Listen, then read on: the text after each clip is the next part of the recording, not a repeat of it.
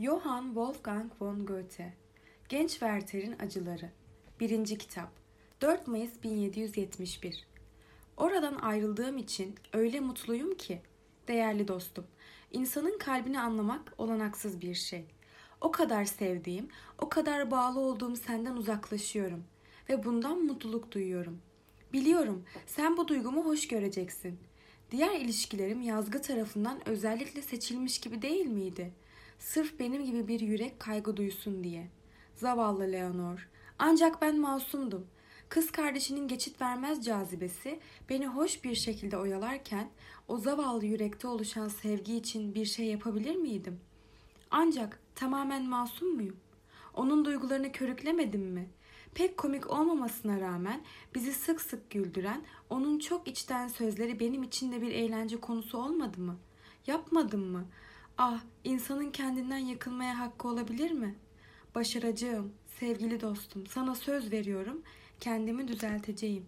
Her zaman yaptığım gibi yazgımızın karşımıza çıkardığı ufak tefek sıkıntıları artık tekrarlayıp durmayacağım. İçinde bulunduğum anın tadını çıkaracağım. Geçmiş benim için geçmişte kalacak. Acının insanlarla paylaşıldığı takdirde azalacağı konusunda kuşkusuz haklısın. Değerli dostum, keşke insanlar Niçin böyle olduklarını ancak Tanrı bilir. Geçip giden şimdiyi yaşamak yerine geçmişte kalan bir sıkıntının hatıralarını anımsamak için hayal gücünü bu kadar zorlamasalar. Anneme onun işini en iyi şekilde halledeceğimi ve bu konuda çok yakında onu bilgilendireceğimi söyle lütfen. Teyzemle konuştum. Evde anlatılan kötü kadından çok farklı biri çıktı karşıma. İyi yürekli, cesur ve tez canlı bir kadın. Annemin alamadığı miras payı ile ilgili yakınmalarını ona anlattım. O da bana gerekçelerinden, sebeplerinden ve hangi şartlarla her şeyi hem de bizim istediğimizden daha fazlasını geri vermeye hazır olduğundan söz etti. Sözün kısası şimdi bu konuda başka bir şey yazmak istemiyorum. Anneme her şeyin yoluna gireceğini söyle. Ve sevgili dostum, yanlış anlaşılmaların ve tembelliğin dünyada entrika ve kötülükten belki daha fazla yanılgıya yol açtığını bu küçük meselede bir kez daha anlamış oldum. En azından entrika ve kötülük daha sık yaşanan şeyler değil. Bunun dışında kendimi burada çok iyi hissediyorum. Yalnızlık bu cennet yörede kalbim için harikulade bir merhem oldu. Gençlik demek olan bu mevsim çoğunlukla ürperti içindeki yüreğimi tüm zenginliğiyle ısıtıyor. Her ağaç, her çalılık çiçeklerden bir demet sanki. Güzel kokular deryasında oradan oraya süzülebilmek ve bütün yiyecekleri içlerinde bulabilmek için insanın mayıs böceği olası geliyor. Kent sevimsiz olmasına karşın çevresi anlatılamayacak bir doğa güzelliğine sahip. Bu durum çok güzel bir çeşitlilikle birbiriyle kesişen ve çok hoş vadiler oluşturan tepelerden birinin üzerinde ölmüş Kont M'nin bir park yaptırmasına neden olmuş. Park gösterişi değil, daha ilk adımda planını geometrik düzenle çalışan bir bahçıvanın değil, kendi zevki için duyarlı birinin yaptığı hissediliyor. Parktaki yıkık kulübede ruhu için biraz gözyaşı döktüm. Burası onun en sevdiği yermiş. Aynı zamanda benim de. Yakında bahçenin efendisi olacağım. Bahçıvanla dost olmam için birkaç gün yetti. Bu onun için de iyi olacak. 10 Mayıs Tüm ruhumu harika bir neşe kapladı. Bütün kalbimle hazzını yaşadığım tatlı bir bahar sabahı gibi. Yalnızım ve benim gibi insanlar için yaratılmış bu yörede olmaktan sevinçliyim. Yeteneğimi kullanamayacak kadar. Değerli dostum, mutluyum. Her yönüyle huzurlu bir yaşam duygusu içindeyim. Şu sıralar resim yapmam mümkün değil. Bir çizgi bile çizemiyorum. Oysa ben hiç şu andakinden daha büyük bir ressam olmadım. Etrafımdaki güzel vadi sis içindeyken, gökyüzündeki güneş benim ormanımın geçit vermez karanlığına vururken, yalnızca birkaç ışık ormanın içindeki mabede girerken, ben gürültüyle akan derenin kıyısındaki yüksek çayırların arasında uzanmışım. Toprağa yakın bir noktada binbir çeşit minik yeşillik dikkatimi çekiyor. Bitkilerin sapları arasında küçük canlılar dünyasının vızıltısını, minik kurtların ve sineklerin çeşitli ve kavranamaz biçimlerini yüreğimin hemen yakınında hissederken bizi kendi suretine göre yaratan, her şeye kadir olanın varlığını sonsuz haz içinde süzülürken bizi koruyan ve aydınlatan, sevgisi herkese yetenin esintisini duyumsuyorum dostum. Gözlerimi alaca karanlık çökerken etrafımdaki dünya ve gökyüzü bir sevgilinin sureti gibi ruhumda yerini almışken çoğunlukla özlem içindeyim ve şöyle düşünüyorum. Ah keşke bunları yine resmedebilsen. Ruhun nasıl sonsuz, Tanrı'nın aynası ise ruhuna ayna tutacak kadar dolu ve sıcak bir biçimde içinde var olan şeyin soluğunu kağıda üfleyebilsen. Dostum ama bu beni mahvediyor. Bu görüntülerin muhteşemliğinin yarattığı gücün altında eziliyorum. 12 Mayıs Görünmeyen cinler mi bu yörede dolaşıyor yoksa etrafımdaki her şeyi böyle bir cennete dönüştüren kalbimdeki sıcak ve göksel bir hayal mi bilmiyorum. Burada kente varmadan önce bir çeşme var. Melusine ile alt bilgi Alman halk kitabı Melusine'deki su perisi. Kız kardeşlerini tutsak eden, çeşme gibi beni de tutsak eden bir çeşme. Küçük bir tepeden aşağıya doğru yürürken bir tümsek karşına çıkıyor. Oradan 20 basamak aşağıya inince mermer kayalıklardan çok berrak bir su fışkırıyor. Yukarıda daire şeklindeki alçak duvar, etrafı çepeçevre kuşatan yüksek ağaçlar, bu yerin serinliği, bunların hepsi çekici olduğu kadar ürpertici şeyler. Gün geçmiyor ki ben burada bir saat oturmayayım. Kızlar kentten buraya gelip su taşıyorlar. Bir zamanlar kral kızlarının bile yaptığı en masum ve gerekli işmiş bu. Orada otururken ataerkil dünya canlı bir biçimde etrafımı sarıyor. Çeşme başında tanışıp evlenen gelmiş geçmiş tüm atalar, alt bilgi, kutsal kitap, eski ahit, yaratılış, Yuhanna. Çeşmenin ve su kaynağının etrafını saran iyiliksever periler. Bunu duyumsayamayacak kişi yaz mevsiminde yapılan yorucu bir yürüyüşten sonra bu çeşme başının serinliğini hiç tatmamış olmalı. 13 Mayıs Kitaplarını göndereyim mi diye soruyorsun. Tanrı aşkına bana onlardan bahsetme. Artık ne yönlendirilmek, ne teşvik edilmek, ne de coşturulmak istiyorum. Bu yürek zaten yeterince fırtınalı. Benim ninniye ihtiyacım var. Bunu da fazlasıyla Homeros'umda buldum. Öfkeli ruhumu sıklıkla onunla yatıştırıyorum. Zira bu yürek kadar günü gününe uymayanı, bu yürek kadar kararsızını görmüş olamazsın. Sevgili dost, kederden hazın doruklarına, tatlı hüzünden mahvedici aşk acısına geçerken beni sık sık görme sıkıntısını çekmiş olan sana bunları anlatmama gerek var mı? Kalbime küçük ve hasta bir çocuğa bakar gibi bakıyorum. Her arzusunu yerine getiriyorum. Bunu başkalarına söyleme. Bundan dolayı beni ayıplayacak insanlar çıkabilir. 15 Mayıs Kentin yoksul kesimi artık beni tanıyor ve seviyor. Özellikle çocuklar. Üzücü bir gözlemde bulundum. Başlangıçta onlara yaklaşıp birçok şeyle ilgili samimi sorular sorunca bazıları kendileriyle alay ettiğimi sanıp bana çok kaba davrandılar. Buna kızmadım ama çoğunlukla farkında olduğum bir şey benim için netleşmiş oldu. Üst sınıfın insanları alt sınıfa karşı her zaman soğuk bir mesafe içinde. Sanki yakın davransalar bir şey kaybedeceklermiş gibi. Bir de düşüncesizler ve başkalarına kötü niyetle takılmaktan hoşlananlar var. Kibirlerini zavallı insanlara daha çok hissettirsinler diye onların seviyesine inmiş gibi davranıyorlar. Eşit olmadığımızı, olamayacağımızı çok iyi biliyorum. Ancak saygı görmek adına alt tabaka insanlarından kendini uzak tutmak gerektiğine inanan kişi, yenilgiden korktuğu için düşmandan saklanan bir korkak kadar eleştiriyi hak eder. Geçenlerde çeşme başına gittiğimde su kabını merdivenin en alt basamağına koymuş, acaba etrafta kabı başının üzerine koymasına yardım edecek bir kız arkadaşı var mı diye bakınan genç bir hizmetçi kız gördüm. Attan inerek ona baktım. Size yardım edeyim mi genç hanım diye sordum. Kıpkırmızı oldu. Aa olmaz efendim dedi. Zahmet değil dedim. Kumaş kaplı taşıma halkasını başına koyunca ona yardım ettim. Teşekkür edip merdivenleri çıktı. 17 Mayıs. Çok sayıda insanla tanıştım ama henüz bir arkadaş edinmiş değilim. İnsanlara cazip gelebilecek özelliklerden bende eksik olan nedir bilmiyorum. Benden hoşlanan birçok insan var. Benimle ilgileniyorlar. Ama yollarımız sadece kısa bir süre için kesişiyor ve ben buna üzülüyorum.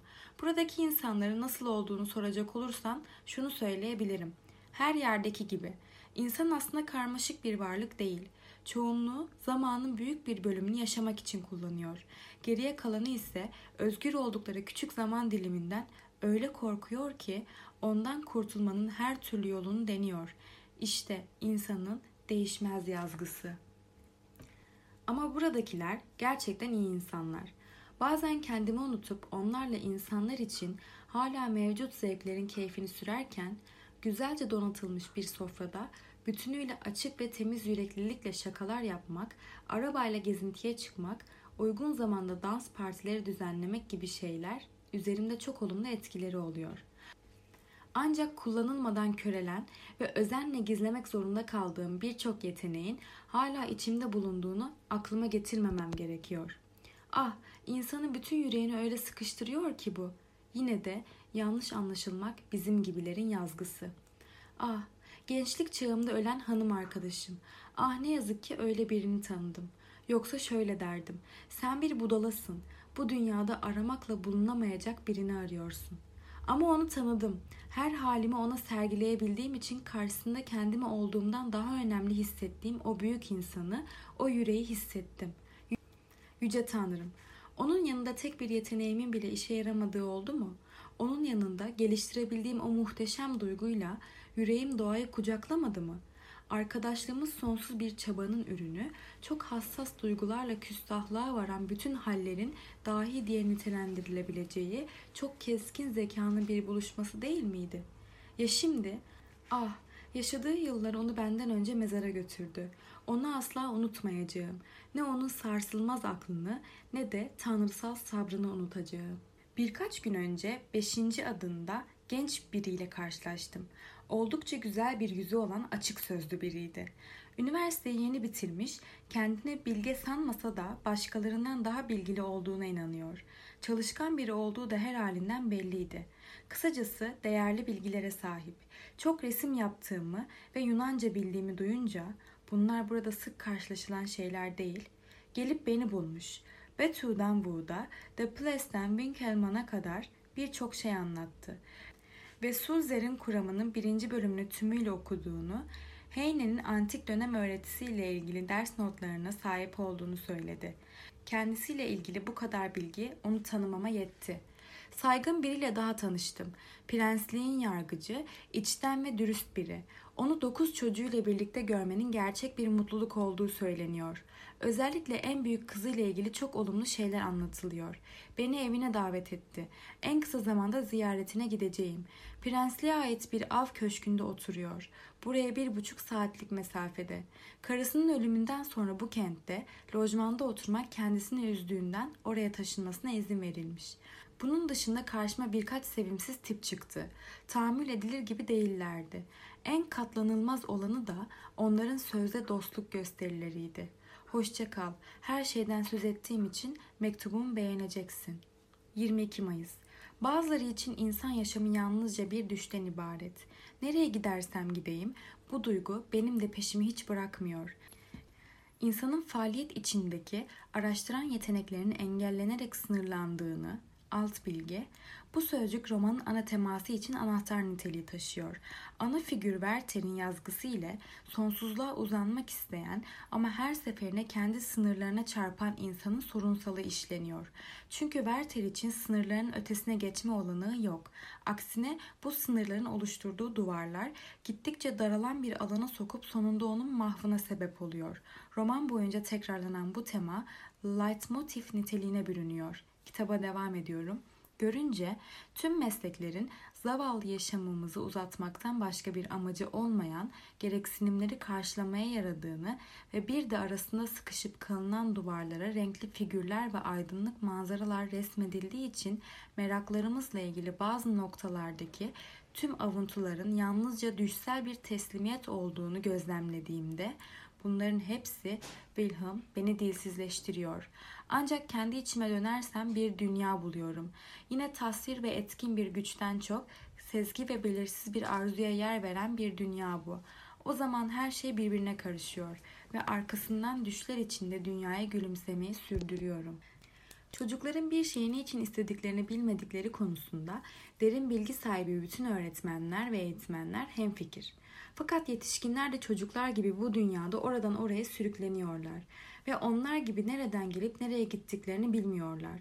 Onlar gibi gerçek amaçlar doğrultusunda hareket etmiyor ve onlar gibi bisküvi, pasta, yerine göre şeker, yerine göre sopayla yönetiliyorlar. Genellikle buna kimse inanmıyor ama bana göre bu çok açık bir şey. Bunları sana anlatmaktan hoşlanıyorum. Zira bana bu konuda söyleyeceklerini biliyorum. Çocuklar gibi hiçbir şeye dert etmeyenler, oyuncak bebeklerini oradan oraya dolaştıran, giydirip soyan ve büyük bir saygıyla anneciğin şekeri kilitlediği çekmecenin etrafında gezinen ve arzu ettikleri şeye ele geçirip avurtlarını şişirerek yerken daha diye bağıranlar mutludur. Onlar mutlu yaratıklar. Rezilce işlerle uğraşan ya da tutkularına muhteşem isimler takıp bunları insan soyunun sağlığı ve mutluluğu için devasa girişimler olarak görenler de mutlu. Ne mutlu böyle olabilene. Ama alçak gönüllülükle her şeyin geçip gittiğini bilen kişi, bahçesini cennete dönüştürebilen her insanın ne kadar mutlu olduğunu, mutsuz olanın da yorulmadan sırtındaki yükle nefes nefese yolunda ilerlediğini, bu güneş ışığını bir dakika daha fazla görmenin herkese aynı şekilde ilgilendirdiğini anlayan kişi. Evet, o kişi de huzurludur. Hem kendisinden bir dünya kurar hem de bir insan olduğu için mutludur. Ayrıca ne kadar sınırlanırsa sınırlansın, bu zindanı ne zaman isterse o zaman terk edeceğini bildiği için yüreğinde her zaman tatlı bir özgürlük duygusu barındırır. 26 Mayıs Eskiden beri nasıl bir yerde oturmak istediğimi, bana yabancılık hissi vermeyen herhangi bir yerde küçük bir kulübede kalabildiğimi, çok kısıtlı şartlar altında barınabildiğimi bilirsin. Burada da yine beğendiğim küçük bir yere rastladım. Vah Vahheim. Alt bilgi. Okuyucu burada adı geçen yeri bulmaya çalışmasın. Gerçekte var olan yerin adını değiştirme ihtiyacı duyulmuştur. Kitaba devam ediyorum. Dedikleri Kentten tahminen bir saat uzaklıkta bir yer. Bir tepenin üstündeki bu yerin konumu oldukça ilginç. Köye giden yükseklerdeki patikaya çıkınca bir anda bütün vadi gözler önüne seriliyor. Lokanta sahibi çalışkan bir kadın, hoş ve yaşına göre dinç biri. Şarap, bira ve kahve servisi yapıyor. En güzeli de iki ıhlamur ağacı, geniş dallarıyla kilisenin önündeki etrafı, köy evleri, tahıl ambarları ve avlularla çevrili küçük meydanı örtüyor. Bu kadar özel, bu kadar rahat bir yeri öyle kolay bulmadım. Oturduğum küçük masayı lokantadan çıkartıp buraya getirttim. Sandalyemi de. Bir yandan kahvemi içiyor, diğer yandan Homeros'umu okuyorum. İlk kez güzel bir öğleden sonraydı. Rastlantı sonucu ıhlamurların altına geldiğimde küçük meydan öyle ıssızdı ki herkes tarladaydı. Yalnızca dört yaşlarında bir erkek çocuk yerde oturuyordu. Bacaklarının arasında oturan aşağı yukarı altı aylık bir çocuğu iki koluyla göğsüne yaslamış ona bir tür koltuk hizmeti veriyordu. Cin gibi etrafa bakan siyah gözleri bir tarafa bırakılırsa gayet sakindi. Görüntü çok hoşuma gitti. Karşısındaki sabanın üzerine oturup bu kardeşlik pozunu zevkle çizmeye başladım. Karşımdaki çiti, bir tahıl ambarının kapısını ve birkaç araba tekerleğini hepsini arka arkaya nasıl duruyorlarsa öyle resme ekledim. Kompozisyonu düzgün, oldukça ilginç resmi tamamladığım bir saat içinde gördüklerime en ufak bir şey eklemediğimi fark ettim. Gelecekte yalnızca doğa ile ilgilenme planımı bu gözlemim güçlendirdi. Sonsuz olan yalnızca doğanın zenginliği ve büyük sanatçıyı yalnızca o yetiştiriyor. Sanat kurallarının yararları üzerine çok şey söylenebilir. İnsan topluluklarını övmek için söylenebilecek şeyler gibi. Bu kurallara göre kendini yetiştiren insan saçma ve kötü bir şey ortaya koymaz. Kendini toplum ve terbiye kurallarına göre şekillendiren birinin asla çekilmez bir komşu, acayip kötü bir insan olmaması gibi buna rağmen tüm kurallar da ne denirse densin doğayla ilgili gerçek duyguyu ve doğanın gerçek ifadesini bozar. Söyle söyle bu çok sert sadece sınırlıyor verimli asma kütüğünü buduyor gibi şeyler söyle.'' Değerli dostum, sana bir örnek vereyim mi? Aşkta nasılsa bunda da öyle. Genç bir erkek bir kıza tümüyle bağlanır. Günün tüm saatlerini onunla geçirir. Kendisini bütünüyle ona adayacağını her an söylemek için tüm gücünü ve tüm mal varlığını kaybeder. O sırada devlet memuru titiz biri gelip ona şöyle şeyler söyleyebilir. Nazik genç adam, sevmek insanca bir şey. Ancak insanca sevmeyi bilmek lazım. Zamanını böl, bir kısmını çalışmaya ayır. Boş zamanında sevgiline. Hem paranın hem de gerekli ihtiyaçlarından arta kalanın hesabını yap. Çok sık olmamak şartıyla örneğin doğum ya da isim gününde ona bir armağan almanı çok görmem. Bunu yapan işe yarar bir genç olur. Her prense onu işe alsın diye tavsiyede bulunurum. Ancak o zaman aşk bitmiş olur. Eğer sanatçıysa da sanatı. Ey dostlar, deha seli niçin bu kadar ender akar? Sular niçin bu kadar ender kabarır ve şaşkın ruhunuzu sarsar? Sevgili dostlar, bahçedeki kulübeleri, lale tarhları, sebze bahçeleri mahvolmasın diye gelecekte olabilecek felaketlere karşı zamanında yaptıkları set ve kanallarla önlem almayı bilen beyler suyun iki tarafında huzur içinde otururlar. 27 Mayıs Gördüğüm kadarıyla heyecan içinde örneklerle söylev çekmeye kalkışınca çocukların daha sonraki durumlarını sana anlatmayı unutmuşum. Dünkü mektubumda epeyce dağınık bir biçimde anlattığım gibi tamamıyla resim yapmaya odaklanmış halde sabahın üzerinde tam iki saat oturdum. Akşama doğru genç bir kadın elindeki küçük bir sepetle çocuklara doğru yaklaşırken çocuklar hiç oralı olmayınca uzaktan şöyle seslendi.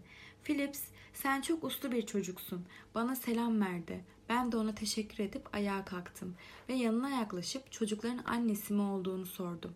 Evet dedi ve büyüğüne bir parça ekmek verirken küçüğü kucağına alıp büyük bir anne sevgisiyle öptü. Göz kulak olsun diye dedi. Küçüğü Philips'ime bırakıp en büyük oğlumla beyaz ekmek, şeker ve püre için bir çömlek tencere almaya kente gitmiştim. Kapağa düşen sepette ben hepsini görüyordum. Hansıma, bu en küçüğün adıydı. Akşama bir çorbacık pişireyim diyorum. Düşüncesiz büyük oğlum dün Philips'le pürenin dibini kazımak için çekişirken küçüğüm tenceremi kırdı. Ona en büyüğünü sorunca çayırda kazların peşinden koşturduğunu söylüyordu ki oğlan zıplaya zıplaya çıka geldi ve ortancaya bir fındık sopası getirdi. Kadınla konuşmaya devam ettim. Öğretmenin kızı olduğunu, bir kuzeninden kalan mirası almak için kocasının İsviçre'ye gittiğini öğrendim. Onu bundan mahrum etmek istediler dedi. Mektuplarını yanıtlamadılar. Böyle olunca kendisi oraya gitti. Umarım başına kötü bir şey gelmez. Hiç haber yok. Kadından ayrılmak bana zor geldi. Çocuklara birer krezür verdim. Kente gittiğinde en küçük oğlunun çorbayla yemesi için ekmek alsın diye kadına da bir krezür verdim. Böylece vedalaştık.'' Söylüyorum sana değerli arkadaşım, duygularım dizginlenemez hale gelince mutlu bir kayıtsızlık içinde yaşantının dar çemberinde dönen, günlük geçim derdine düşen, yaprakların sararıp döküldüğünü görünce kışın geldiğinden başka bir şey düşünmeyen böyle bir insanın görüntüsü içimdeki bütün kargaşayı yatıştırıyor. O günden beri genellikle dışarıdayım. Çocuklar bana iyice alıştılar. Kahve içerken onlara şeker veriyorum. Onlar da akşam yemeği için yedikleri tereyağlı ekmeği ve loru benimle paylaşıyorlar. Pazar günleri kruzurlarını vermeyi hiç ihmal etmiyorum. Ayinden sonra orada olmadığım zamanlar parayı vermesi için lokanta sahibi hanımı tembihledim. Bana yakınlık gösteriyor, türlü şeyler anlatıyor. Daha fazla sayıda köylü çocuk bir araya geldiğinde onların heyecanları ve yalın coşku patlamaları beni özellikle eğlendiriyor. Ama annelerinin beyefendiyi rahatsız ediyorlar şeklindeki endişesini gidermem için çok çaba sarf etmem gerekti. 30 Mayıs. Sana geçen gün resim sanatı ile ilgili olarak söylediğim şeyler elbette edebiyat içinde geçerli. Ama mükemmeli görmek ve onu ifade etme cesaretini göstermek şartıyla. Elbette bu da az sözde çok şey söyleyerek oluyor. Yazıya geçirilecek olsa dünyanın en güzel idilini sunacak bir manzara ile karşılaştım bugün. Peki edebiyat nasıl olmalı? Manzara ve idil nasıl işlenmeli? Doğa ile ilgili bir olguyu anlatacaksak anlatacağımız şeye her zaman çeki düzen vermemiz gerekir mi? Konuya giriş niteliğindeki bu cümlelerden sonra çok yüce ve soylu bir şey anlatmamı bekliyorsan yine fena halde yanılmış olursun. Beni bu canlı ilgiye sürükleyen köylü bir delikanlıdan başkası değil.'' Her zamanki gibi kötü bir anlatım olacak ve her zamanki gibi senin beni abartılı bulacağını düşünüyorum. Sözünü edeceğim yer yine Valheim. Böyle ender olaylar zaten hep Valheim'de oluyor. Dışarıda ıhlamur ağacının altında bir grup insan kahve içiyordu. Pek bana göre olmadıklarından bir bahaneyle yanlarından ayrıldım. Köydeki delikanlılardan biri komşu evlerin birinden çıktı ve geçenlerde resmini yaptığım sabanın bir yerlerini tamir etmeye başladı. Halinden hoşlandığım için onunla konuştum. Halini hatırını sordum. Kısa sürede tanıştık ve bu tür insanlarla her zaman nasılsam öyle hemen senli benli olduk. Bana dul bir kadının hizmetinde olduğunu, kadının ona çok iyi davrandığını söyledi. Ondan o kadar söz etti, o kadar övdü ki çok geçmeden kadına tüm ruhuyla bağlandığını anlayabildim. Kadının genç sayılmadığını, ilk kocasının ona kötü davrandığını ve bu yüzden tekrar evlenmek istemediğini söyledi. Söylediklerinden çok çarpıcı bir şekilde anlaşılan şuydu ki kadını çok güzel ve çekici buluyordu. İlk kocasının hatalarının hatırasını silmek için kendisini seçmesini çok arzuluyordu. Bu insanın saf ilgisini, aşkını ve sadakatini anlaşılır kılmak için her şeyi kelimesi kelimesine tekrarlamam lazım. Hatta aynı zamanda onun yüzündeki ifadeyi, sesindeki ahengi, bakışlarındaki gizli ateşi olduğu gibi anlatabilmem için çok büyük bir şairin yeteneğine sahip olmam lazım. Hayır, onun bütün varlığındaki ve davranışlarındaki inceliği hiçbir sözcük ifade edemez. Yeniden anlatacağım her şey yüzeysel kalır. Kadınla ilgili durumunu uygunsuz bulacağım ve onun iyi niyetli sözlerinden kuşkuya kapılacağım konusunda endişelendiğini hissetmek beni özellikle çok duygulandırdı. Kadının fiziksel görünümünden, gençlik ateşinden yoksun olsa da şiddetli bir arzuyla kendisini çeken ve bağlayan bedeninden bahsederken ne kadar sevimli olduğunu ancak ruhumun derinliklerinde hissedebiliyorum. Hayatım boyunca şiddetli bir arzu ve ateşli bir özlemle yanan bir aşkı hiç böyle bir saflık içerisinde görmemiş, hatta böyle bir saflık içinde ne düşünmüş ne de düşlemiştim. Bu masumiyeti ve bu gerçeği anımsayınca ruhumun derinliklerinin kor alevi gibi yandığını, bu sadakat ve şefkat imgesinin nerede olursam olayım peşimden geldiğini, yanıp tutuşan benmişim gibi özlem ve hasret içinde olduğumu sana söylersem bana kızma.'' O kadını en kısa zamanda görmenin bir yolunu bulmalıyım. Ya da iyice düşünürsem bundan kaçınmam en iyisi olur. Onu sevgilisinin gözleriyle görmem daha doğru. Belki kendi gözlerimle ona bakınca bana hiç de şimdiki gibi gelmeyecek. O güzel imgeyi niye mahvedeyim? 16 Haziran sana niçin mi yazmıyorum? Bunu soruyorsun ama aslında sen akıllı birisin. Kendimi iyi hissettiğimi tahmin ediyorsundur. Hem de sözün kısası biriyle tanıştım. Bir gönül meselesi. Tanıştım. Bilmiyorum. Çok sevimli kızlardan biriyle tanışmamın nasıl olduğunu sırasıyla anlatmam zor olacak. Neşeli ve mutluyum. Yani gerçekçi olmam mümkün değil. O bir melek. Laf işte. Herkes kendisininki için böyle demez mi?'' onun ne kadar mükemmel olduğunu, niçin mükemmel olduğunu sana anlatabilecek durumda değilim. Kısacası o bütün duygularımı esir almış durumda. Hem çok akıllı, hem çok sade, hem çok kararlı, hem çok meziyetli olmakla birlikte günlük yaşantısında ve işlerinde huzurlu biri. Burada sana anlattıklarımın hepsi sevimsiz boş sözler. Onun tek bir özelliğini bile ifade etmeyen sıkıcı genellemeler. Başka zaman, Hayır başka zaman olmaz. Şimdi hemen anlatmak istiyorum sana. Bunu şimdi yapmazsam bir daha hiç yapamam. Zira laf aramızda sana yazmaya başladığımdan beri üç kez kalemi bırakıp atımı eğerletip ona gitmeye niyetlendim. Oysa daha bu sabah oraya gitmeyeceğimi yemin etmiştim. Ama durmadan pencereden güneşin ne kadar yükseldiğine bakıyorum.'' Kendimi tutamadım. Ona gitmek zorundaydım. İşte döndüm Wilhelm. Akşama önce tereyağlı ekmeğimi yemek, sonra sana yazmak istiyorum. Onu sevimli ve neşeli sekiz kardeşiyle birlikte görmek ruhum için öyle büyük bir haz duygusu ki. Böyle devam edersem yazdıklarımdan hiçbir şey anlamayacaksın. Dinle, ayrıntıya girmek için kendimi zorlayacağım.'' Geçenlerde sana yargıç S ile nasıl tanıştığımı, ziyaretine gideyim diye beni inzivaya çekildiği evine, daha doğrusu küçük krallığına ısrarla davet ettiğini anlatmıştım. Bunu önemsemedim. Sakin bir yerde saklı kalmış hazineye bir rastlantı karşıma çıkarmasaydı oraya belki de hiç gitmeyecektim. Genç arkadaşlar kent dışında bir balo düzenlemişlerdi. Ben de gitmek istiyordum. Benim için özel biri olmasa da iyi ve güzel buralı bir kıza baloya birlikte gitme teklifinde bulundum. Bir fayton tutup dans partnerim ve teyzesiyle eğlencenin yapılacağı yere gitmeyi ve geçerken Charlotte S'yi almayı kararlaştırdık. Güzel bir hanımla tanışacaksınız dedi partnerim. Geniş ormanda ağaçların kesilmesiyle açılmış yoldan av köşküne doğru giderken. Ona aşık olmamak için diye karşılık verdi teyze. Dikkatli olun. Niye dedim? O sözlü biri diye yanıt verdi. Hem de çok akıllı bir adamla. Babasının ölümü nedeniyle işlerini halletmek ve saygın bir işe başvuruda bulunmak için seyahatte. benim için bu haberin hiçbir önemi yoktu. Avlu kapısına yaklaştığımızda güneşin dağın arkasında kaybolmasına daha 15 dakika vardı. Hava çok nemliydi. Hanımlar ufuk hizasında gri beyaz, kapkara bulutçuklarla patlamaya hazır görünen fırtınadan dolayı endişelerini dile getirdiler. Eğlencemizin bir engelle karşılaşacağını sezinlemiş olsam da korkularını sözde meteoroloji bilgilerimle yatıştırdım. Faytondan indim. Kapıya çıkan hizmetçi kız biraz beklememizi rica etti. Matmazel Loche'nin alt bilgi, Lotte adına eklenen Chen eki Almanca'da özel veya cins isimlerde küçültme eki olarak kullanılır.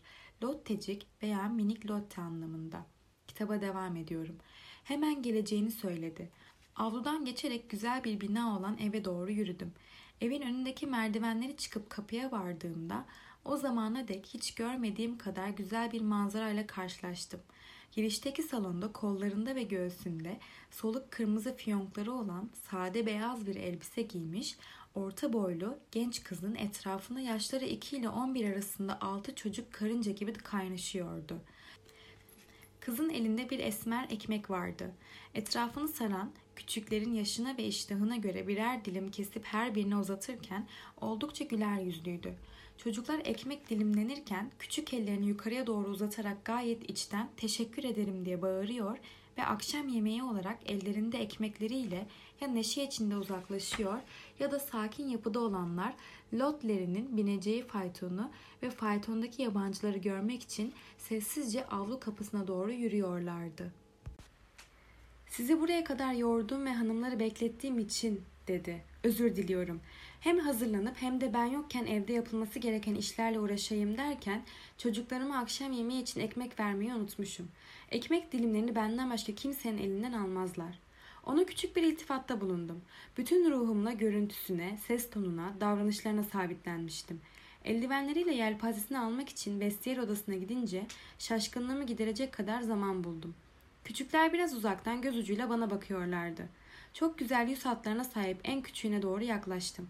O geri çekilirken Lot kapıda göründü ve şöyle dedi. Louis amca beyle tokalaş. Oğlan bunu büyük bir içtenlikle yaptı. Ben de sümüklü küçük burnunu aldırmadan onu içimden geldiği gibi öpmekten kendimi alamadım. Amca derken onun elini sıktım. Sizinle akraba olmak mutluluğuna layık olduğumu mu düşünüyorsunuz? Oho dedi hazır cevap bir gülümsemeyle. Bizde amca çok. Siz aralarında en kötüsü çıkarsanız üzülürüm doğrusu.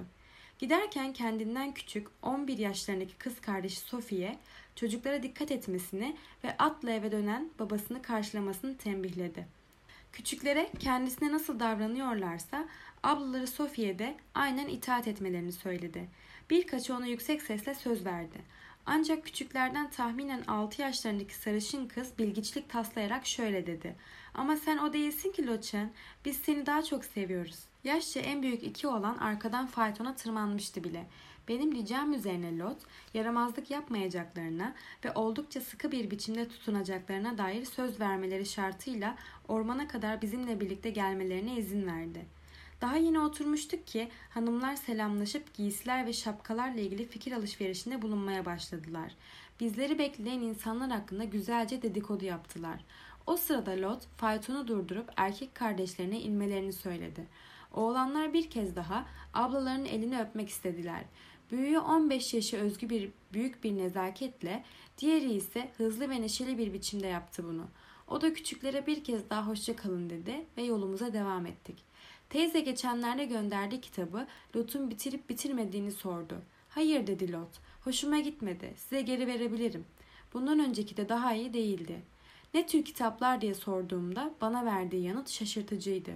Söylediği her şeyi oldukça ona özgü buluyor, ağzından çıkan her sözcükle birlikte ruhundaki yeni pırıltıların ve yeni güzelliklerin yavaş yavaş neşeli bir ifadeye bürünen yüz hatlarından etrafa yayıldığını görüyordum. Çünkü kendisini anladığımı hissediyordu. Gençliğimde dedi. En çok roman okumayı severdim. Pazar günleri bir köşeciye oturup tüm kalbimle Miss Jenny'nin alt bilgi aslında hiçbir yazar yalnızca bir kızın henüz genç ve kararsız bir insanın yargılarını çok da önemli bulmaz. Yine de yakınmalara fırsat vermemek açısından mektubun bu bölümünün çıkarılması gerekti. Kitaba devam ediyorum. Mutluluklarını ve talihsizliklerini paylaşma fırsatı bulduğumda benden mutlusu olmadığına Tanrı tanıktır. Bu tür kitapların benim için hala ilginç tarafları olduğunu yatsımıyorum. Ama bir kitabı elime almak için çok nadiren zaman bulabiliyorum. Bu nedenle kitabın okuma zevkime tam olarak uygun olması gerekiyor. Ayrıca en çok sevdiğim yazar benim dünyamı dile getiren, etrafımda olup bitenlere benzer şeyler anlatan, hikayesi kendi ev hayatım kadar bana ilginç ve duygulu gelen yazardır. Bunu derken benim yaşamım elbette cennet değil ama bütün olarak değerlendirdiğimde sonsuz mutluluğumun kaynağı. Bu sözlerden duyduğum heyecanı gizlemeye çalıştım. Tabii bu çok sürmedi. Wakefield'in köy papazına alt bilgi, İngiliz yazar Oliver Goldsmith'in The Vicar of Wakefield başlıklı romanından söz ediliyor. Kitaba devam ediyorum. Ve nokta noktaya gönderme yapan bir gerçekten bahsettiğini duyunca kendimden geçip onu söylemem gereken her şeyi söyledim. O sırada sanki orada değillermiş gibi gözleri açık öylece oturan diğerlerine Lot'un sohbeti yönelttiğini ancak bir süre sonra fark ettim. Teyzenin birkaç kez bana alaylı bir yüz ifadesiyle bakması beni hiç ilgilendirmedi.'' Sohbet dansın insana verdiği hazdan açıldı. Diyelim ki bu tutku bir kusur dedi Lot. Yine de dans etmek benim için en güzel şey derim size. Eğer kafama bir şey takılmışsa ve akordu bozuk piyanomda bir kontradans tıngırdatıyorsam her şey yolunda demektir. O konuşurken siyah gözlerinden nasıl hoşlandığımı, diri dudaklarının, taze ve canlı yanaklarının tüm ruhumu nasıl cezbettiğini, konuşmalarının harika içeriğine kendimi tamamen kaptırdığımı, kendini ifade ettiği sözcükleri çoğunlukla duymadığımı, bunların hepsini tahmin ediyorsundur. Çünkü beni tanıyorsun. Kısacası eğlencenin yapıldığı evin önünde duran arabadan uyur gezer gibi indim. Etrafa akşam çökerken aydınlatılmış salondan aşağıya doğru kulaklarımıza kadar gelen müziği bile fark edemeyecek kadar düşlere dalmıştım. Bay Oldham ve X adlı biri bütün bu isimleri kim aklında tutar ki? Teyzenin ve Lot'un dans partnerleri bizi arabanın kapısında karşılayıp hanımları kaptılar. Ben de benimkini üst kata götürdüm. Menüet yaparken birbirimizin etrafında döndük. Hanımları sırayla dansa kaldırdım. En çekilmez olanlar ellerini başkasına uzatıp dansı bir türlü bitirmek istemeyenlerdi. Lot partneriyle bir İngiliz dansına başladı. Sırası geldiğinde bizimle figür yapmaya başlayınca ne kadar zevk aldığımı tahmin edersin. Onu dans ederken görmelisin. Tüm kalbiyle, tüm ruhuyla dans ettiğini, bütün bedeninin uyum içinde olduğunu, dans her şeymişçesine, başka hiçbir şey düşünmüyor, hissetmiyormuşçasına, endişesiz ve serbest olduğunu görüyorsun. O an onun gözlerinin önünde her şey siliniyor.'' Onu ikinci kontradansa davet ettim. Üçüncüsü için bana söz verdi.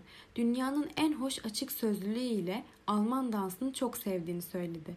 Burada adet şöyle diye sözüne devam etti. Birlikte gelen her çift Alman dansını birlikte yapar. Kavalyem çok kötü vals yapıyor. Bu işten onu azat etsem bana teşekkür bile eder.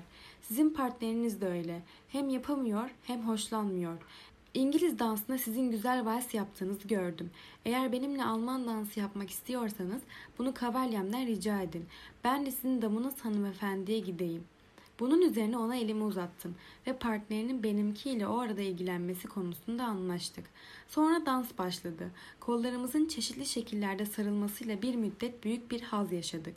Öyle güzel ve uçarcasına dans ediyordu ki Tam vals yapacağımız sırada çok az sayıda çift bu dansı bildiği için topların birbiri etrafında yuvarlanması gibi başlangıçta biraz renkli bir kargaşa yaşandı.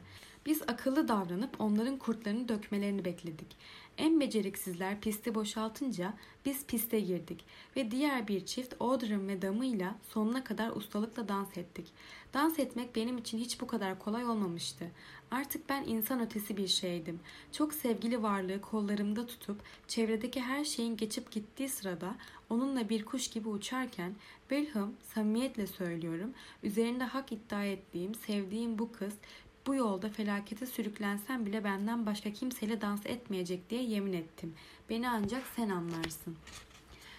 Dinlenmek için salonda yürüyerek birkaç tur attık. Sonra o oturdu. Kalan birkaç portakal dilimini ona ayırmış olmam hoşuna gitti. Ancak onun nezaket olsun diye yanındaki arsız kadına uzattığı her dilim benim kalbime bir diken gibi battı. Üçüncü İngiliz dansı yapılırken biz ikinci sıradaydık.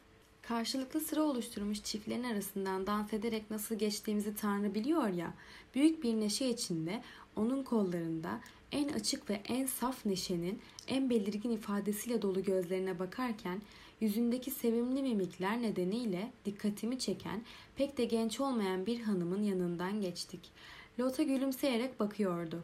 Parmağını seni seni dercesine sallarken uçarcasına onun yanından geçtiğimiz sırada Albert ismini iki kez ima dolu bir ifadeyle telaffuz etti.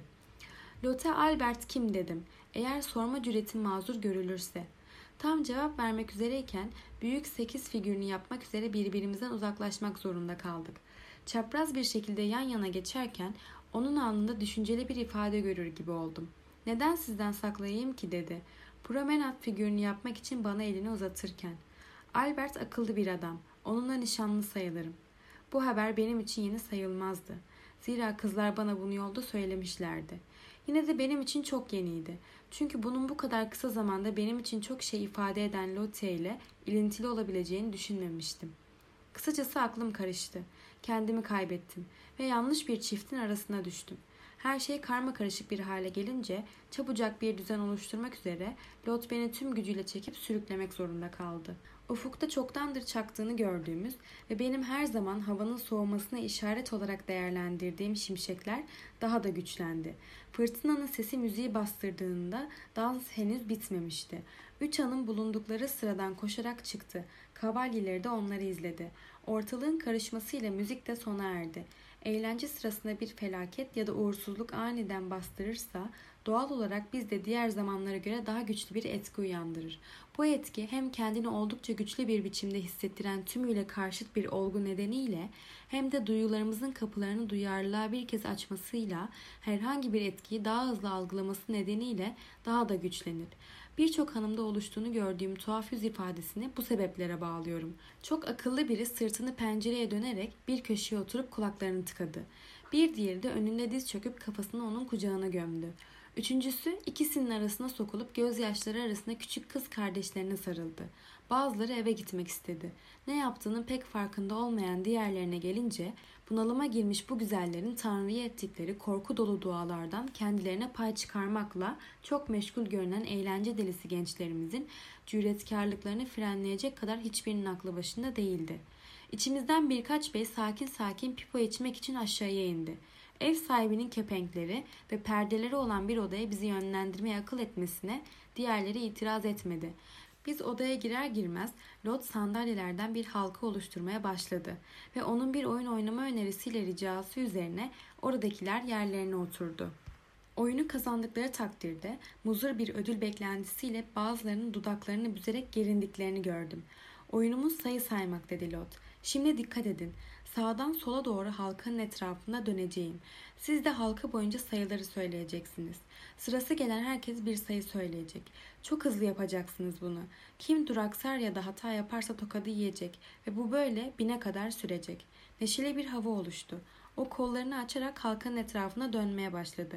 Bir diyerek başladı ilk kişi. Yanındaki iki, ondan sonraki üç ve böyle sürdü oyun. Sonra o daha hızlı gittikçe daha hızlı dönmeye başladı. O sırada biri şaşırdı. Pat, bir tokat. Kahkahalar üzerine sonraki de hata yaptı. Pat ve oyun gittikçe hızlandı. Ben iki tokat yedim ve içten içe bir haz yaşarken bana attığı tokatların diğerlerine göre daha sert olduğu düşüncesine kapıldım. Daha bindenmeden çoğunun kopardığı kahkaha ve gürültü oyunun sonunu getirdi. Birbiriyle samimi olanlar bir kenara çekildi. Fırtına dinmişti. Lot ile salona çıktım. Giderken şöyle dedi. Tokatlar fırtına ile birlikte her şeyi unutturdu. Ona karşılık vermedim. En çok korkanlardan biri diye devam etti. Bendim. Diğerlerine cesaret vereyim diye yürekli davranınca ben de cesaretlendim. Pencereye yaklaştık. Uzaktan gök gürültüleri duyuluyordu. Muhteşem yağmurun toprağa vuran sesi işitiliyor, insana canlılık veren çok güzel bir koku sıcak havanın tüm yoğunluğuyla bize doğru yükseliyordu. Lot ayakta dirseğine dayanmış halde etrafa göz gezdiriyordu. Önce gökyüzüne, sonra bana baktı. Gözleri yaşla doluydu. Elini elimin üzerine koydu ve şunu dedi. Klopstock. Onun aklından geçen o harika odu hemen anımsadım. Bu parolayla üzerime yağdırdığı bir duygu sağanağına tutuldum. Dayanamadım. Eğilip sonsuz bir haz duygusuyla elini öptüm. Yine gözlerine baktım. Ey büyük şair, o bakışlarda ne kadar ilahi biri olduğunu keşke görseydin. Senin sık sık kötüye çıkan yüce adını bir daha başkasından duymak istemem. 19 Haziran Geçen sefer anlattıklarım neresinde kaldığımı anımsamıyorum. Anımsadığım yattığımda gecenin ikisiydi. Yazmaktansa karşılıklı tatlı tatlı konuşmak olanağına sahip olsaydım belki de seni sabaha kadar uyutmazdım. Balodan dönüşte neler olduğunu henüz anlatmadım. Ama bugün de bunun için çok istekli değilim. Gün doğumu muhteşemdi. Hem hafif bir yağmurun yağdığı orman hem de etraftaki canlanmış kırlar. Hanımlar biraz kestirdi. Ben de aynı şeyi yapmak istemez miyim diye Lot sordu. Benim yüzümden kendinizi zorlamayın dedi. Gözleriniz uykuya dalmadığı sürece dedim. Gözlerimi ondan ayırmadan böyle bir ihtimal söz konusu değil. İkimiz de onun evinin kapısına kadar uyumadık. Hizmetçi kız sessizce kapıyı açtı ve Lot'un sorularını babasının ve küçüklerin iyi oldukları, herkesin uykuda olduğu şekilde yanıtladı. Oradan ayrılırken aynı gün kendisini görebilir miyim diye iznini rica ettim. Olumlu yanıt verince ben de gittim. O andan başlayarak güneş, ay ve yıldızlar huzurla varlıklarını sürdürülebilirken ben gece mi olmuş, gündüz mü olmuş farkında bile değildim. Gözüm dünyayı görmüyor. 21 Haziran Tanrı'nın azizlerine layık göreceği türden mutlu günler yaşıyorum. Bundan sonra başıma ne gelirse gelsin, sevinçleri, yaşamın en saf sevinçlerini tatmadığımı söyleyemem. Valheim, biliyorsun artık. Orada her yönüyle evimde gibiyim. Oradan Lot'a gitmem sadece yarım saatimi alıyor. Orada hem kendime hem de bir insanın sahip olabileceği tüm mutlulukları duyumsuyorum. Valheim'ı yürüyüş yapmak için gözüme kestirdiğimde cennete bu kadar yakın olacağım aklına gelir miydi? Benim tüm arzularımı barındıran av köşkünü daha önce yaptığım uzun yürüyüşler sırasında bazen dağdan, bazen ovada akan ırmağın karşı yakasından defalarca görmüştüm. Sevgili Wilhelm, insanda hem uzaklara gitmek, yeni keşifler yapmak, gezip dolaşmak hem de sınırlarına gönüllü olarak boyun eğmek, alışkanlıkların açtığı yolda ilerlerken sağa sola sapmamakla ilgili dürtüler konusunda çok kafa yordum. Tuhaf bir duygu. Buraya ilk geldiğimde tepeden güzel vadiye baktığıma, etraftaki her şey beni nasıl da kendine çekmişti. Şu koruluk, ah keşke onun gölgelerine karışsam. Dağın şu zirvesi, Ah keşke oradan uçsuz bucaksız yöreye baksam. Zincir misali uzayıp giden tepeler ve her köşesini bildiğim vadiler. Ah keşke aralarında kaybolsam diye düşünmüştüm. Oysa oralara koşarak gitmemle geri dönmem bir oldu. Umudumu bulamadım. Ah gelecek neyse uzakta o olur. Belirmekte olan bütünüyle önemli bir şey gözlerimizin önüne gelir. Gözlerimiz gibi duygularımız da onun içine karışmak ister ve biz Ah, tüm varlığımızla kendimizi ona vermeyi, büyük ve muhteşem tek bir duygunun tüm hazıyla dolmayı özleriz. Ah, oraya vardığımızdaysa, orası şimdi burası olmuşsa, her şey her zamanki haline bürünür. Zavallılığımızın ve sınırlılığımızın içinde kala kalırız. Ruhumuzsa kaçırdığımız huzura özlem duyar. Yollara düşen en huzursuz gezgin bile nihayetinde yine yurdunu özler. Uzaklarda boşuna aradığı mutluluğu yuvasında, karısının göğsünde, çocuklarının yanında hepsini korumak adına yaptığı işlerde bulur. Sabahları gün doğarken kırlara doğru Valheim'a yürüyorum. Oraya varınca lokantanın bahçesinden şeker bezelyelerimi kendim topluyorum. Oturup bezelyeleri ayıklarken Homeros'umu okuyorum. Sonra küçük mutfakta bir tencere seçip tereyağını alıp taze bezelyeyi ateşe koyuyor. Tencerenin ağzını kapatıp ara sıra yemeği karıştırmak için ocağın yanında oturuyorum. İşte o zaman kendimi Penelope'nin öküz ve domuzları kesip parçalayarak kızartan heyecanlı talipleri, alt bilgi, Homeros, Odissa 20. bölüm 247-280 arasındaki dizeler. Kitaba devam ediyorum kadar coşkulu olduğunu hissediyorum. Tanrı'ya şükür yaşam tarzıma doğal olarak katabildiğim ataerkil yaşamın özelliklerinden başka hiçbir şey beni böylesine huzurlu ve hakiki duygularla dolduramıyor. Bahçeden kopardığı bir baş lahanayı sofraya koyan insanın basit ve saf mutluluğunu kalbim hissedebiliyorsa keyfime diyecek yoktur. Çünkü o yalnızca lahanayı değil, bütün güzel günleri, ona ektiği o tatlı sabahı, suladığı o tatlı akşamları da sofraya koymuş olur. Lahananın gün be gün büyümesi ona haz verdiği için her şeyin tadına bir anda yeniden varır. 29 Haziran Yargıç için önceki gün kentten buraya doktor geldi ve beni yerde Lot'un çocuklarıyla oynarken gördü. Çocukların bazıları üstüme tırmanıyor, diğerleri benimle şakalaşıyordu. Ben de onları gıdıklıyor, onlarla birlikte büyük bir gürültü koparıyordum. Konuşurken manşetleri kıvırıp kırma yakalığını durmadan çekiştiren doktor, kurallara körü körüne bağlı o kukla bütün bunları akıllı bir insana yakıştırmadı elbette. Bunu yüz ifadesinden anladım. Ancak hiçbir şey keyfimi bozmadı. O ciddi konularda konuşup dururken ben çocukların yıktığı iskambil kağıdından evi yeniden yapıyordum. Sonra kentte her yeri dolaşıp yargıcın çocuklarının yaramaz olduklarını, Werther'in de onları iyice şımarttığını söylemiş. İşte böyle sevgili Wilhelm. Dünyada en çok çocukları kendime yakın buluyorum. Onları seyrederken en ufak şeyde bile gün gelip de çok ihtiyaç duyacakları tüm erdemlerin, tüm güçlerin mayasını görünce inatçılıklarına gelecekteki tutarlılığa ve karakter sağlamlığına, yaramazlıklarında dünyanın tehlikelerine teğet geçen mizah ve umursamazlığa bakınca her şey öylesine bozulmamış, öylesine bütünlük içinde ki o zaman hep ama hep insanların kılavuzunun şu altın sözünü yineliyorum. Onlardan bir gibi olamazsınız. Alt bilgi. Kutsal kitap, yeni ahit, matta. Kitaba devam ediyorum. Böyle olduğu halde dostum, bizimle eşit olan örnek almamız, alt bilgi. Jean-Jacques Rousseau çocuğunun bozulmamış doğallığını yetişkinlere örnek olarak görüyordu. Kitaba devam ediyorum. Gereken çocuklara biz kul muamelesi yapıyoruz. Hiçbir istekleri olmamalı. Sanki bizim yok mu? Peki bizi ayrıcalıklı kılan şey ne? Çünkü biz yaşça daha büyük ve daha akıllıyız. Ey Tanrım, gökyüzünden hem yaşlı çocukları hem de genç çocukları görüyorsun. Hepsi bu. Hangisinden hoşlandığını senin oğlun bildireli çok zaman oldu. Ona inanıyorlar ama onu dinlemiyorlar. Bu da çok eski bir hikaye zaten. Ve çocuklarını kendileri gibi yetiştiriyorlar. Ediyor, alt bilgi, Fransızca hoşça kal demek. Kitaba devam ediyorum. Wilhelm, bu konuda daha fazla gevezelik etmek istemiyorum. 1 Temmuz Lot'un bir hasta için ne ifade edebileceğini, hasta yatağında susuzluktan ölen birinden daha kötü durumdaki kendi zavallı yüreğimden biliyorum. Lot birkaç gün için kente geldi.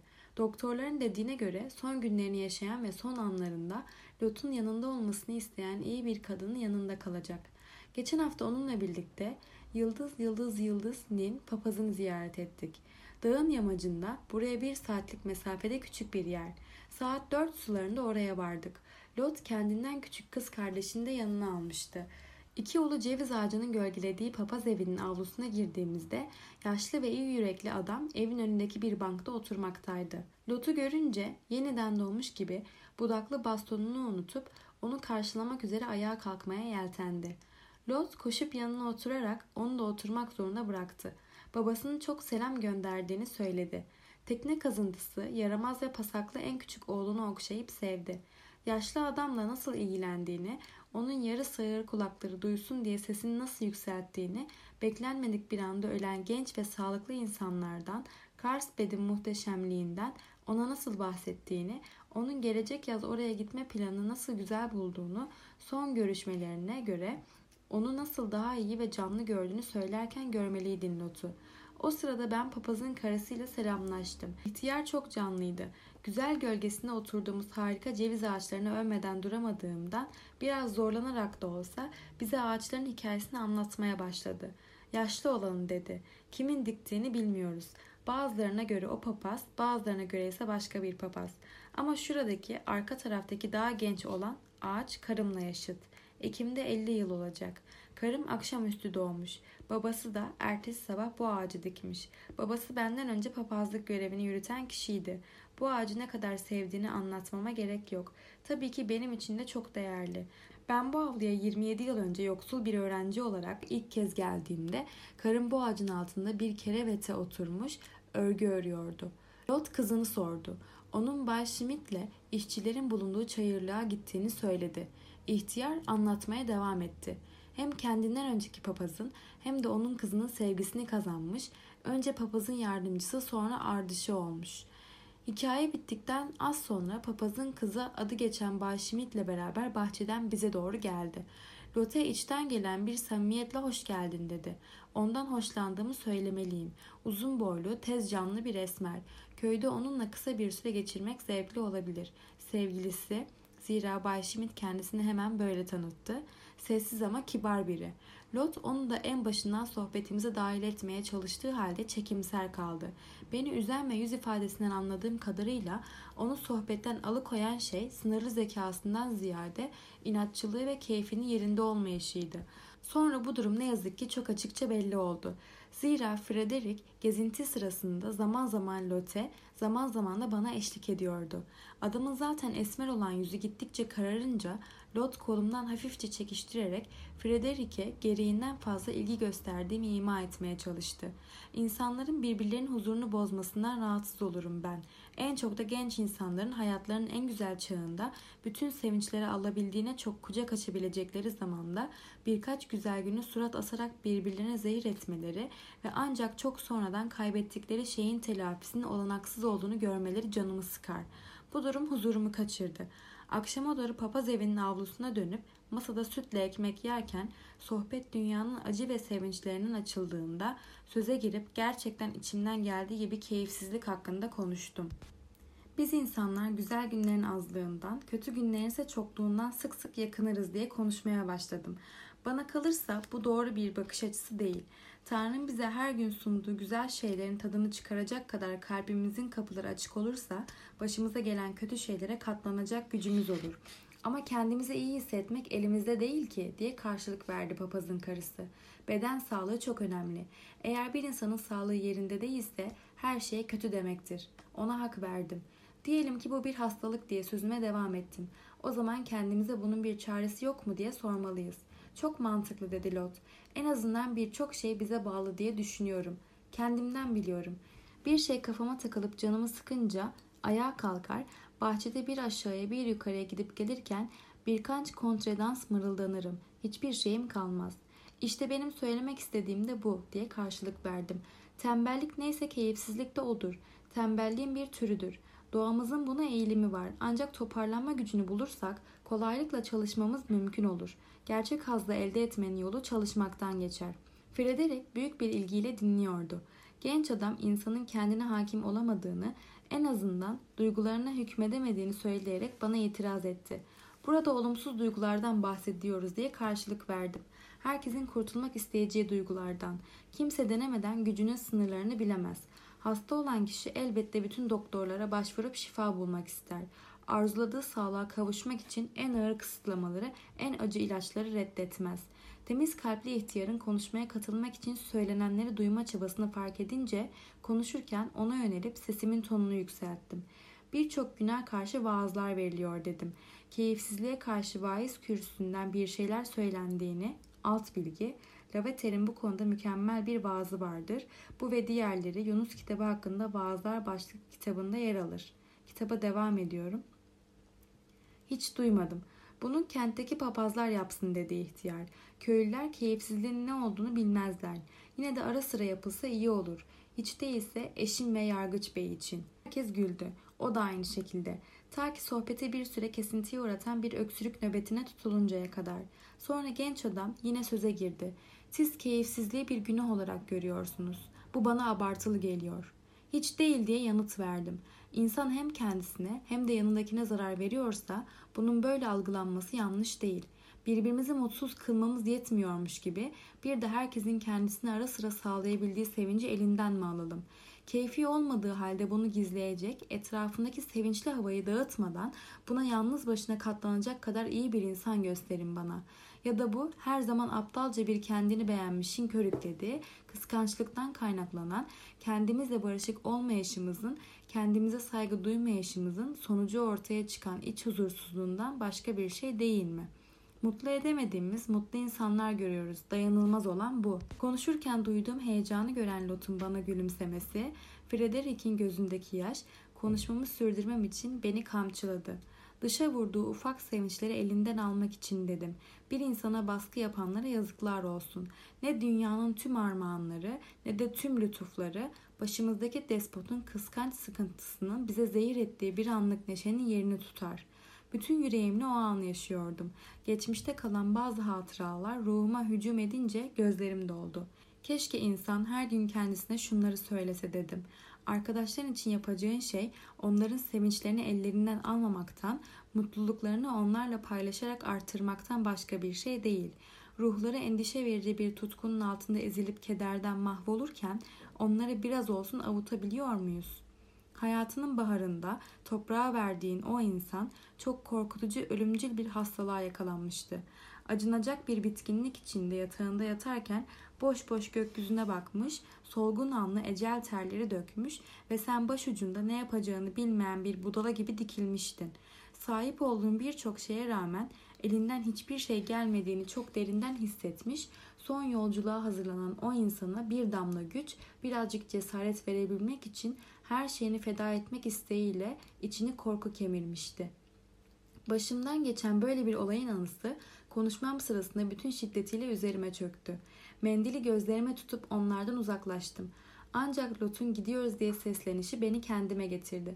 Her şeyi çok fazla ciddiye aldığım konusunda yolda beni eleştirdi.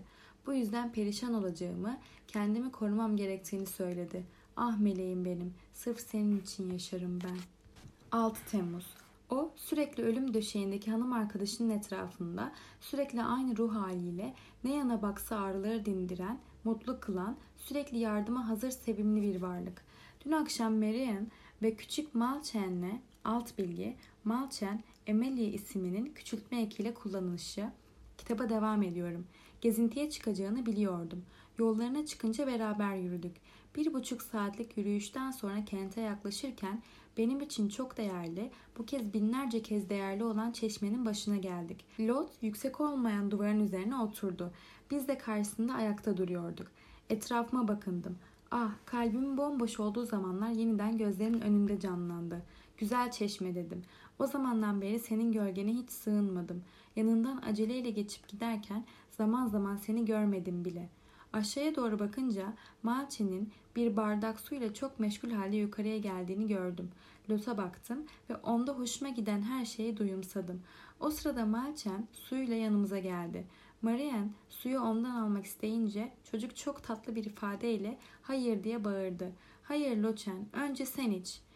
Çocuğun söylediklerinde ifadesi bulunan içtenlik ve iyilik beni öyle büyüledi ki duygularımı anlatabilmek amacıyla onu yerden alıp bir güzel öptüm.